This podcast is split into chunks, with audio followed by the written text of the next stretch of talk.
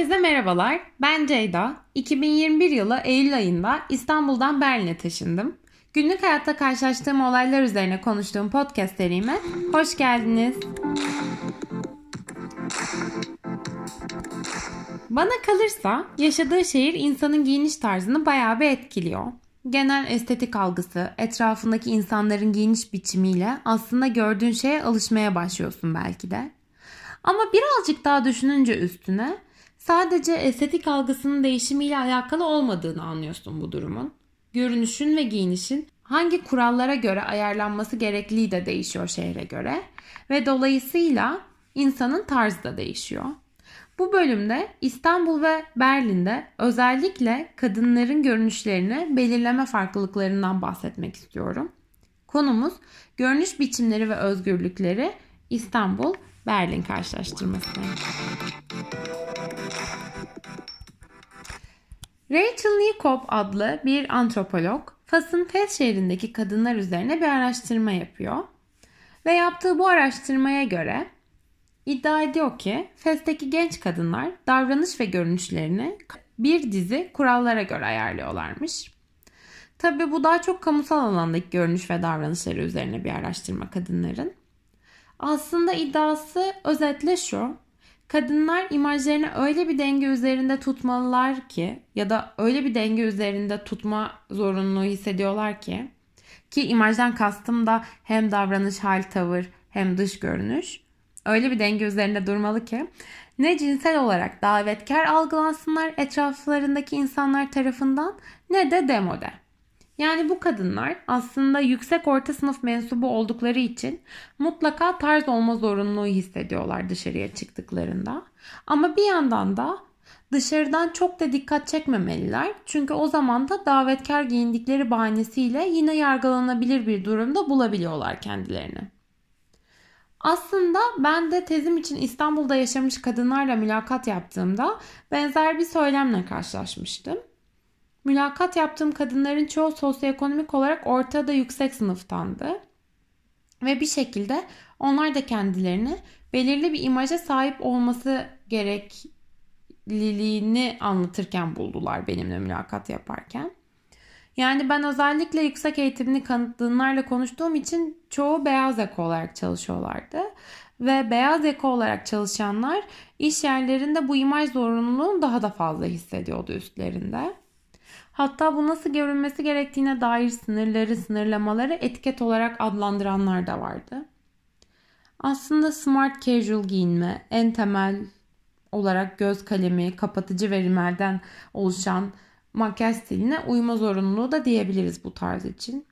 Yani sarı far ya da yırtık kotla işe gelmek kabul edilebilir değil İstanbul'da.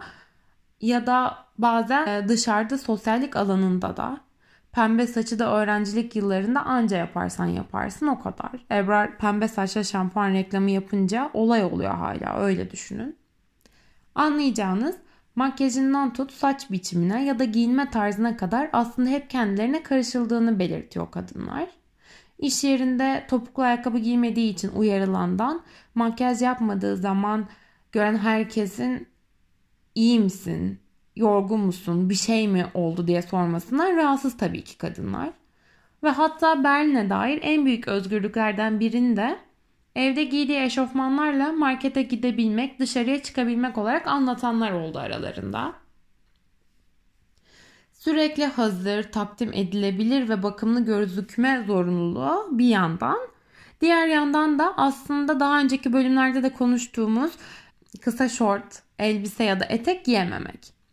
Yani olabildiğince çok ten göstermeden sokakta sanki bileğimize kadar kapansak atılmayacak olan lafa mahal vermemek için bulunan mekanda edepli adaplı olarak adlandırılacak şeyler giymek gerekli. E bir de daha önceki bölümleri dinlemiş olanlar bilir. Benim mülakat yaptığım e, sınıftan olan kadınlar İstanbul'un birkaç semtine sıkışmış durumda. Yani oralarda kendilerini güvende hissettikleri için daha çok Beşiktaş ve Kadıköy'de sosyalleşip yaşamayı tercih ediyorlar. E herkes aynı semtlerde aynı mekanlara gidince de bir başkasıyla karşılaşma olasılığı da artıyor insanın. Yani İstanbul gittikçe küçülüyor. O zaman da saçıma şu lastiği geçireyim, altındaki yıpranmış tahtta da iki kahve içip geri geleyim diyemiyorsun. Mutlaka göz altları kapatılıyor. ince bir eyeliner çekiliyor belki. Üst baş değiştiriliyor ve böylelikle kahve içmeye ya da markete gitmek için bile hazırlanmak gerekiyor. Açıkçası bu tam beni anlatan bir durum bu arada. Ben makyajsız evden asla çıkamazdım. Yani yine pandemiyle birlikte işte tek gittiğim yer ailem ya da işte en yakın arkadaşım ya da erkek arkadaşımla buluşmak olunca e bir de üstüne maskeyle insan zaten iyice tanınmaz oluyor. Makyajsız çıktığım olmaya başlamıştı. Ama normal şartlarda ben hep makyajlı çıkarım. Hep düzgün giyinmeye çalışırım ki o düzgün de ne demekse. Biriyle karşılaşırsam rezil olmayayım diye düşünürüm. Ki yani yorgun ya da gö- kötü gözüksem neden rezil olayım değil mi? Yorgunsam yorgun gözükmek kadar normal ne olabilir aslında? Tabii bu kurallar kadınlar üzerinde daha kompleks şekilde ilerliyor. Çünkü biliyorsunuz kadının ne giydiğine ve nasıl göründüğüne dair sürekli kafa yoruyor toplum. Ama aslında erkekler de iyi gözükme baskısını tabii ki hiç hissetmiyor değiller. Onlar da tıraş olmayınca ya da eski kıyafetlerle dışarı çıkınca eminim tepki alıyorlardır. Dediğim gibi aslında sürekli takdim edilebilir, düzgün ve muntazam olmak, görünmek aslında bayağı bir sorumluluk. Ayrıca bu muntazam kelimesi de her giyiniş ve görünüş biçimi için söylenmiyor. Yani pembe saçlı ve mor göz kalemli biri sokağa çıktığında ya da bir şekilde kendimi eğer işte kabul ettirip bu tarzla işe gittiğimde iyi gözüküyor sayılmıyorum. Bu da son derece kişisel olması gereken görünüş biçimi ve tarzını tek düzeleştirip insanı acayip sınırlandıran bir şey oluyor hiç şüphesiz. Ve bence Berlin bu konuda gerçekten insana kendini, görünüşünü, tarzını keşfetme imkanı ve alanı sağlıyor.